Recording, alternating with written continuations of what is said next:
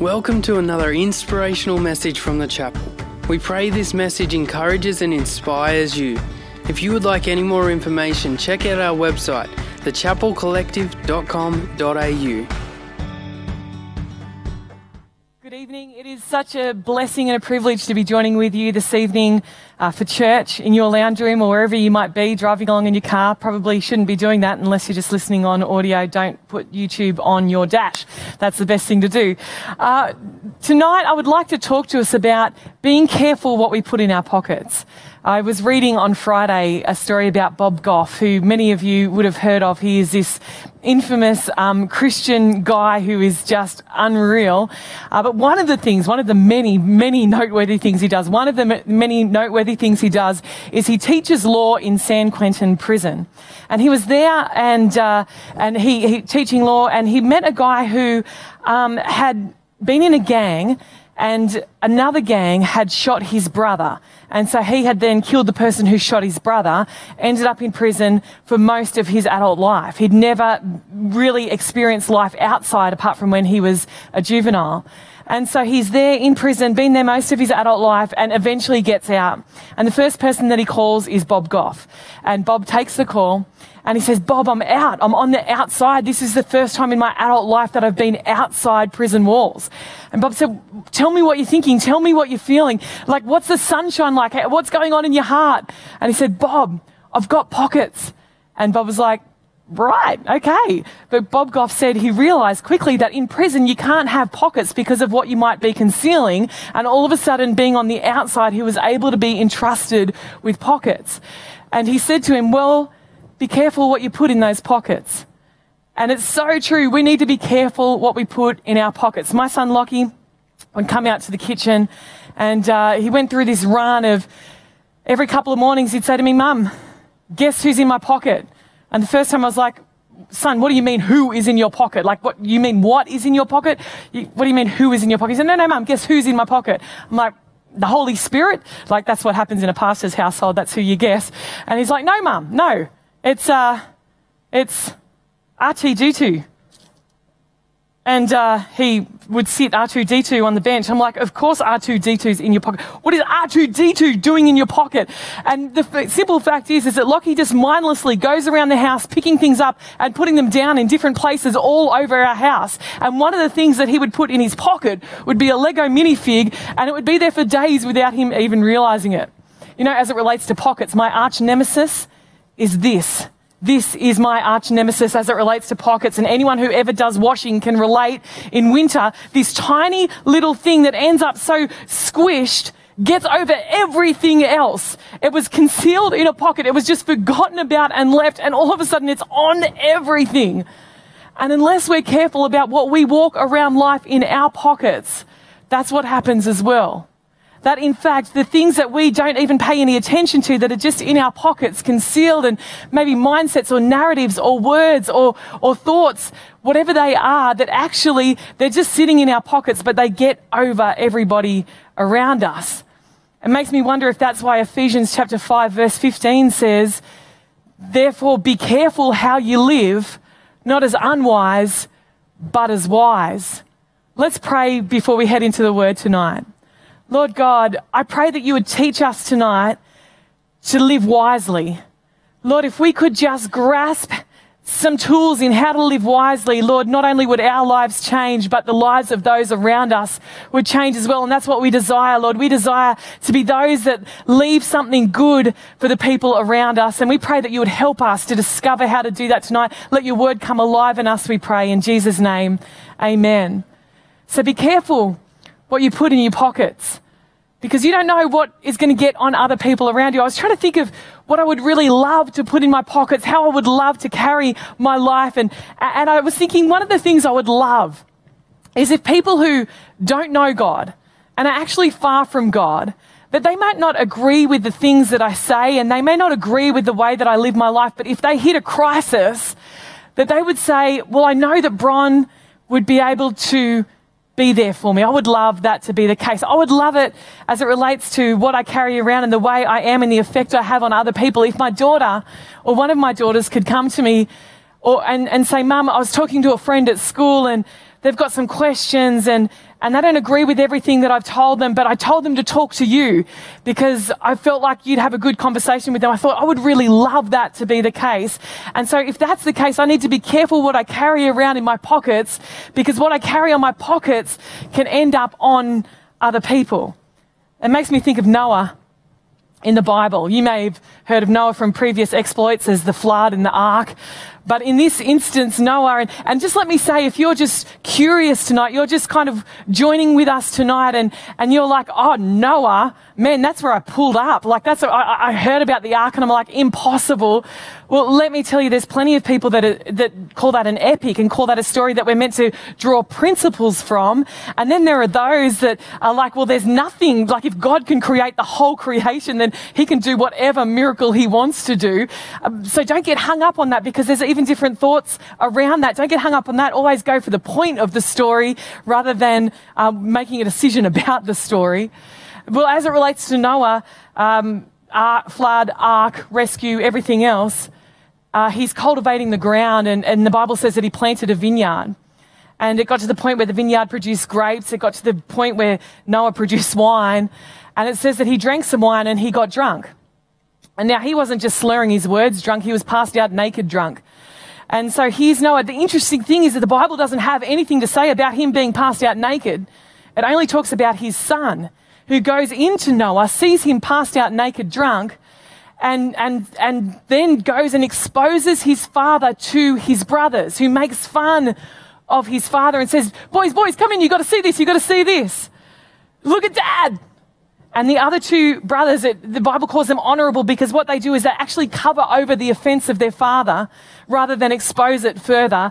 And they grab a blanket and they walk in backwards and cover him over so that they don't get exposed by him and, and that he doesn't feel exposed by them. And, and actually what happens is that Ham, the other son, is given a consequence for his actions. Now, that's, Ham did what he did. But let me tell you, Ham didn't do what he did without Noah doing what he did. And Noah might have said, well, my life, my responsibility, but Noah neglected to see the impact that he would have on the other people around him. And the little thing that he thought he did just ended up getting on his son as well. And so we can excuse the things in our life and say, well, it's my life, my decision, but we neglect to think about the impact that it has on those who are watching when we do something that we think is negligible. Well, there's another man in the, in the Bible called King David, and and uh, King David, by this stage, he's, he's done the David and Goliath thing. He's, he's done the um, living in caves thing. He's done a whole lot. And, and back then, just let me give you some historical context so you don't freak out at this story, which you will anyway, but it's okay, is that at this point in time, at this point in history, women had very little value. They were something to be possessed and owned and agreed upon, and they had a dowry, and, and you made alliances with their fathers to have kingdoms come together. Now that's just because it's in the Bible doesn't mean that it's condoned by God because God started out with men and women equal and then Jesus showed that men and women were equal. But somewhere in the middle of humanity getting stuff mixed up was that um, they had no worth or value or dignity assigned to them. And so David has num- numerous wives. That was okay. It wasn't okay for women to have numerous husbands, but it was okay for men to have numerous wives. And he also had concubines. We would call them mistresses. So he had many sons to the, the, uh, and many daughters to the wives and the concubines. He had this one son called Amnon and a brother and sister combo called Absalom and Tamar, and they were beautiful. They were like the stunning brother and sister. The Bible says that Tamar was beautiful. It says that Absalom was flawless from head to toe. It says that when they cut his hair, it like weighed a certain number of pounds. Sounds like a pretty boy to me, but who am I to argue? The Bible says he was flawless from head to toe. But he was there and, and, and he loved his sister. Of course he did. But the other brother, Amnon, the half brother, he also fell in love with Tamar and he desired her. And rather than, and it was actually allowed for brothers and sisters to get married back then, I know. But he, rather than try to approach it through the normal channels or anything like that, he actually took her for himself without her consent. And it says that as much as he loved her before, now that he'd taken what he wanted, he actually hated her even greater than what his love was for her. So just let that be a lesson to everyone who's being pressured into anything that, that what does, what follows doesn't mean more love necessarily. You need to make good and wise decisions there. But instead, he hated her, the Bible says. And Tamar, like, tore her clothes. She was bereft. And, and, and it says that she went to live in her brother Absalom's house, a desolate and devastated woman. And the Bible says that Amnon was David's first son and he loved him as his firstborn and didn't do anything about the crime. Now, if you're Tamar, how does that make you feel? It makes you feel worthless. If you're Absalom, the brother of Tamar, it makes you wild. And so he took Tamar into his house. He looked after her. He actually even named his daughter after her. But time went on and he killed Amnon. He killed his brother. And then time went on again and he reconciled to his father, but he never quite reconciled it. And in fact, led an insurrection against his father and tried to steal the kingdom away from him. You see, David loved Amnon and he loved Tamar and he loved Absalom, but failure to do something here that he maybe thought, well, I don't really know what to do. It's an awkward situation. I, I lose a child either way, resulted in him losing a whole lot of children he neglected to do something and it just kind of got on everyone else. And in this case, got on a whole kingdom because a whole kingdom went to war against each other. He felt like he could just leave it. But his omission caused something to happen as well. And so we've got to be careful, whether it's what we don't do or what we do do, what we put in our pockets. And so going to Ephesians chapter 5 verse 15 where it says, be careful then how you live. Be careful what you put in your pockets and live as those who are not unwise, but are wise. And I'd love to give us some tools tonight on how to live as those who are wise. We're going to take it all from Ephesians chapter 5, verse 1 to 21. And uh, we'll skip around a bit within that passage, and hopefully, um, Belzy on projector will be able to keep up with me. But I'm going to give you the four things up front W I S E, wise. And they are wake up, identify, spirit filled, and each other. Wake up, identify, spirit filled, and each other. Wise. Ephesians chapter 5, verse 14 says this It says, Wake up, you sleeper, and rise up, you dead person, and Christ will give you light. Awake, O sleeper, rise from the dead, and Christ will give you light. So what I would love for us to do initially is firstly wake up to the fact that we need to be intentional and careful about what we put in our pockets. Identify that, wake up to the fact that it's actually having an impact. Whether it's good or whether it's bad, there are things in our pockets that are getting on people around us because people are watching and it's having an impact. So let's wake up. Let's wake up. Now, firstly, if you're just curious here today, if you're just curiously kind of watching this or joining with us right now, and you're just curious, I'd love you to wake up to something that's talked about in Romans chapter 1 verse 20. It talks about the fact that because of creation, that none of us are left without an excuse. It says that because of creation and the glory and majesty of creation, that creation is showing his invisible attributes to us, his power and his divinity. It's saying that through creation there is a deity that's on display. And I'd love it if you're just curious for that to be your action step out of today, that you would wake up to creation. In fact, if you're watching this at a later time, why not just press pause right now and just go to the window? And if it's nighttime, just look up at the sky and think about a God who creates all of that. All of that. Uh, maybe maybe it's daytime and, and, you can see a cloud and you can see a wintry tree and, and you know about all the cells and everything that goes into that tree to hold that thing together. And I want you to think about the fact and just be awakened to the fact that surely this massive creation that we're a part of, surely the right gravitational and rotational elements that we have to be to be a part of this planet, that surely there's a God and just wake up and begin to notice as you go about your day the deity that is on display through creation. Maybe you're like, whoa, this all just happened, didn't it? I want to ask you, when was the last time you had a gas explosion and popped out a limb? Like, like it is incredible what our world is. And yet we can so easily put it down to a series of accidents and I'm betraying my own opinion here or my own total and wholehearted belief that there is a, designer who has designed this whole thing and set it up and who has designed you and I. Look at our hands, look at everything and know that, that in fact there's something bigger than all of us. So I would love that you would wake up to that if you're just curious. And Daz and I were watching, we were babysitting our beautiful nieces, which our kids constantly remind us are our great nieces, which is irrelevant information. Who cares about that?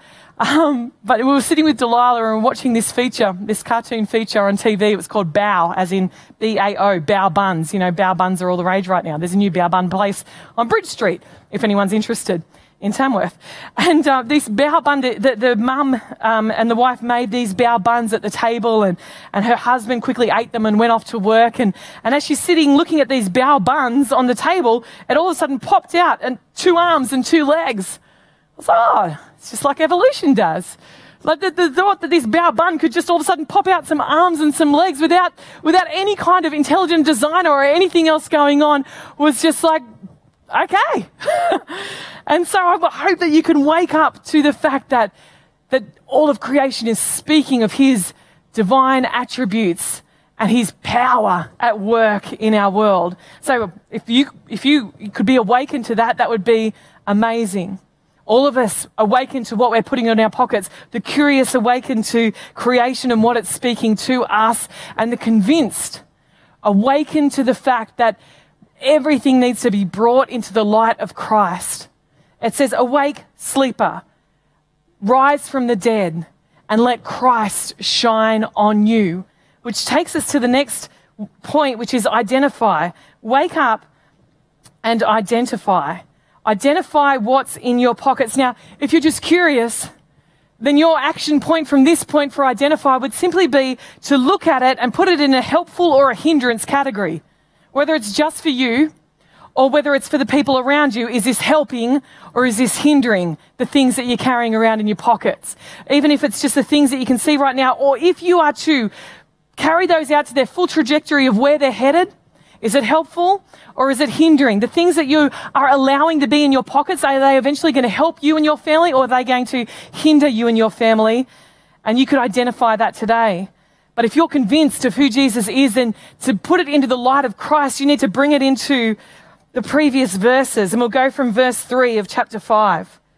It says this Let there be no sexual immorality, impurity, or greed among you. Such sins have no place among God's people. So that's just really clear right there. And I, I think that most people would say, yeah, that, that makes sense. And, and even that, that we would be held to a different standard that, that this would be a standard. You see, people might be people might condemn Christians for holding themselves to a different standard, but they also condemn them when they don't. Because they say, well, you're supposed to be a Christian. Why aren't you acting differently? But at the same time going, well, why do you hold yourself to a different standard than me? How can you judge me like that? It's a kind of, you know, a no-win situation. But we would all acknowledge that there should be a different way of life for someone who professes a certain belief. For instance, if a greenie put an aluminium can in a general waste bin, we would be horrified. And we would assume that the only paper they're ever using is for rolling doobies. But, but that's what a greenie, uh, we would expect from a greenie. But from a Christian, we would expect that they're going to, in some way, line up with the Word of God. Let there be no sexual immorality, impurity, or greed among you. And we'd go, yeah, okay, makes sense. Then it goes on, verse 4, and says, obscene stories, foolish talk, and coarse jokes. These are not for you. This is like, okay, well, we're here and we kind of all got that, maybe not get it right all the time, but then there's like another level of accountability here, and it's talking about what's coming out of our mouth. Obscene stories, foolish jokes, a foolish talk and coarse jokes. Oh, not even those. So there's a different requirement. And, and, and here, Paul's saying to the Ephesians, just be careful what you put in your pockets. Like, don't put in all the stuff that is going to weigh you down and actually have you living at a lower standard of what God requires of you. It says, instead, let there be thankfulness to God. It says, you can be sure that no immoral, impure, or greedy person will inherit the kingdom of Christ and of God, for a greedy person is an idolater, worshipping the things of this world. Now it goes another level again and says, don't be fooled by those trying to excuse these sins. It's talking about obscene talk, foolish talk, coarse jokes. It says, you know, there's going to be people in your life, church, it's talking to the church, because to hold people who aren't followers of God to the same standard is completely outside the purview of this scripture. This is talking to people who profess God as the one who they follow. And so to, to hold other people to that account, that, that's just wrong. But it's saying if you want to call yourself a person of God, then don't even be fooled by the people who would excuse these kind of behaviors. And you see, as Christians, so often we want to get as close to the line as we can. But what this is saying is no, no, don't be fooled by people who want to excuse it and who want to say, oh, yeah, that's all right, that's all right. No, it's saying don't be fooled. It says, don't participate in the things that these people do. And, why? It says, because once you were full of darkness, but now you have light from the Lord. Live as though you're in the light. For this light produces within you only what is good and right and true. Here's this word again carefully determine what pleases the Lord. Carefully weigh it up. Take no part in the worthless deeds of evil and darkness. Instead, expose them. Again, it's not talking about people outside the church. It's talking about people inside the church. And it's saying not only don't have any part of that kind of close to the line living, but expose it. Now, are we all blameless in this? No, we're not. And in fact, as it relates to funny things, that's my biggest challenge. If I, if I think of something funny, I want to say it, and sometimes it takes me way too close to the line that I know God wants me to be.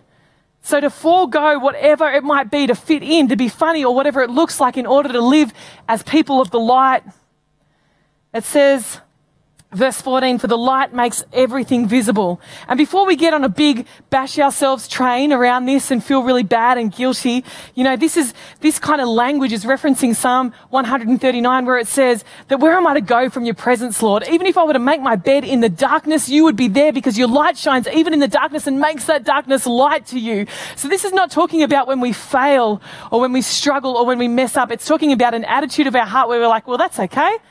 Don't judge me, whatever. It's saying, no, no, back away from the line. Get away from that ledge. This is why it is said, Awake, O sleeper, rise up from the dead, and Christ will give you light. So be careful how you live. Don't live like fools, but like those who are wise. So here we have wake up and identify. And they're two kind of identifying and, and waking up to the things that might be in our pockets that shouldn't be there. Let me spend the last few moments telling you what should be there in order to leave the kind of legacy and put the kind of things on other people around us that we want to.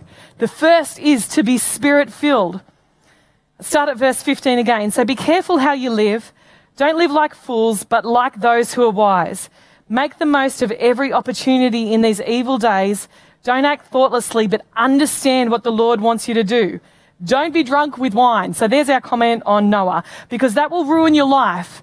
And if you're someone who is consistently drunk on wine, then you will attest to this, or you know someone who's continually drunk on wine. It says, instead, instead, and from here to the end of verse 21 is all one big long sentence. Instead, be filled with the Holy Spirit, singing psalms and hymns and spiritual songs among yourselves and making music to the Lord in your hearts. And give thanks for everything to God the Father in the name of our Lord Jesus Christ. And further submit to one another out of reverence for Christ. Well, that's a lot of singing, Bron. That's a lot of music, and I'm tone deaf. Well, I want to give you three things in being spirit filled to foster. And the first is an expression. It says, speak to each other with psalms, hymns, and spiritual songs. And I've heard psalms described as praising God in the midst of the reality that we're in. Psalms never seeks to nullify the reality, but only to glorify God in the midst of the reality. And so expression is, is expressing ourselves and our belief in God, our trust in God, even in the midst of our circumstances. Expression, being spirit filled and letting it have an expression. Secondly, an emotion. An emotion. It says, um, sing from your heart. And, uh, and, and I think about the emotion of the Holy Spirit. I think about people who have told me that there's so much more emotional post deciding to follow Jesus. And just so you know, if you're wondering about being spirit filled, anyone who has decided to follow Jesus at that point is filled with the Holy Spirit. He comes and dwells in us. There are, um, there are infillings and baptism, the baptism of the Holy Spirit, that, that's a subsequent event. But everyone is filled with the Holy Spirit on deciding to follow Jesus. And people say, you know, I come to church and I just cry. Well, that's the Holy Spirit. Or I never used to, you know, cry in movies or I never used to laugh. The Holy Spirit does actually awaken our emotions. And so this is simply saying, get emotional. Be emotional before God. Be okay with being emotional. Don't be from our British heritage. Don't be so Australian, ocker Australian where you just shove down every emotion, but allow your emotion to express your spirit filledness in Him. And then finally, it says always use your mouth for thanksgiving to God. Thanksgiving to God. So expressing appreciation, expression, emotion, and appreciation, having appreciation for who God is, giving Him thanks for all that He's done in our lives, appreciation. You know, as it relates to emotion, it said that children um, laugh 300 times a day. 300 times a day. And that as adults, we laugh somewhere around 17 times a day. You might be like, well, I'm bringing that average way down, or you're like, I'm bringing that average way up. But whatever it is, 300 versus 17, we've got a lot of work to do. And I think about a child and just like the, the way that they live and the carefree way that they live and, and because they're safe in the arms, if, you know, if they're a child who's laughing all the time, they're safe with their parents. They're safe. They have had that element of safety about them. And if we can get to the place of feeling safe in Him, then our emotions are able to be expressed and outward in that way. It's like Daz said this morning. God won't, um, he didn't say this, but God won't validate himself through our emotions. So we don't have to um, feel God. Like we don't have to, like, oh, I'm not getting goosebumps. What's the go? They're getting goosebumps or they're crying. What's going on with me? He won't validate his presence through our emotions but we are able to give him our emotions and express our love through, for him through our emotions. Expression, what did I say? Yes, expression, emotion, appreciation. And finally, number four, wake up, identify. Identify what's in your pocket. Like I just said, Lockie, he'll say, Who have I got in my pocket, Mum? And I'll be like, I don't know. You had R2D2. Do you have Luke Skywalker? And he's like, No, I've got Albus Dumbledore. Like, ah, the next day, who have you Who's who have I got in my pocket, Mum? I don't know. Albus Dumbledore, maybe Hermione? It's like, no, Mum. I've got Lord Garmadon. Like, I can never get this right. And Lord Garmadon is about to fall over because he's got too many arms, but that's okay. So, wake up, identify what's in our pocket, live spirit filled, and then finally, number four, each other. This whole passage finishes with submit to one another out of reverence for Christ. And if we go back to verse one and two, Submit to one another out of reverence for Christ. It starts like this Ephesians chapter 5. It says, Imitate God, therefore, in everything you do, because you are his dear children. Live a life filled with love, following the example of Christ. He loved us and offered himself as a sacrifice for us, a pleasing aroma to God. Now, think about COVID. And uh, what I've heard resoundingly is, oh, it's so great with no people. I've heard that a lot. If you're not one of those people, that's okay. But I've heard a lot, how good is it not having people around? But the fact is, God has designed us to be with people. And there are so many one another's in the Bible that we can't fulfill unless we're living in community with others. And as we head back into services again, you might say, well, you know what? Like, this is why I haven't been to a family Christmas for 20 years is because of the difficulty that I have with people that are close to me and who disappoint me. But God has actually designed us for community so that those things might be worked out of us. So that the goal is not easier. The goal is to become more like Christ. And so let's make sure that as we come back, that we make sure we live an intentional life with each other, that we won't carry around in our pockets offense and all sorts of things that will get on other people, but they will keep our, our pockets filled with things that are spirit filled, that are of the spirit, that are fruit of the spirit, that are able to submit to each other, that are able to live a life of love as Christ gave us as an example. Wake up, identify spirit filled in each other. You know, spirit filled gives three things expression, emotion, and appreciation. Just like it gave three things that come out of our mouth obscene talk, foolish talk, and coarse jokes. And it says, well, don't be taken up with these three things, be taken up with these three things. And rather than being someone who is sexually immoral or improper or greedy, that's someone who takes, takes, takes from people, be someone who submits to each other out of love and reverence for Christ. So he gives us the three things not to come out of our mouth and replaces it with the three things to come out of our, our mouth, a way not to treat people and a way to treat people. And he says, in this, this is how you will live a wise life. So there's the curious who we've mentioned tonight and referenced tonight. And then there's the convinced, who would be the majority of people that are joining us tonight. But there might be another group of people tonight, and that is the compelled. And at various points in time, someone will feel compelled just to receive Christ. The Bible says in John chapter 1, verse 12, that as many as have believed in his name and has have received him, to them he's been given the right to become the children of God. And so maybe tonight you have believed in Jesus and you are feeling that compulsion, you are feeling compelled, you were curious, you're not yet convinced, but you're compelled to receive Him tonight. Well, I want to pray for you. I wonder where you are. I wonder if you're on the lounge room floor, you're just sitting there and you're like, yes, I feel compelled to receive Jesus tonight. Maybe you've got your hands on the steering wheel and, and you just feel something in your heart and you're like, yes, I feel compelled to receive Jesus right now. So I want to pray for you and and I'm going to pray for you, and I invite you to pray your own prayer after this as we head over to continue the conversation. Lord, I pray for those people that feel compelled to receive you right now, Lord. Lord, would you fill them with your Holy Spirit? Lord, by the confession of their faith in you, would you wipe their past away and give them a future and a hope as you've promised? And Lord, would you settle in their hearts that peace of relationship with you where they're not feeling that hole in their heart anymore, but it just all of a sudden feels right and good and whole and complete. We ask this in your strong name, Jesus. Amen. Hey again, thanks so much for joining us on this podcast. Whether you are new and exploring your faith or a follower of Jesus, there's a next step for you. There is always room to grow, more to be done, destiny to be pursued, and people to be reached. So, what's your next step? To find out, head over to thechapelcollective.com.au. And thanks again for listening.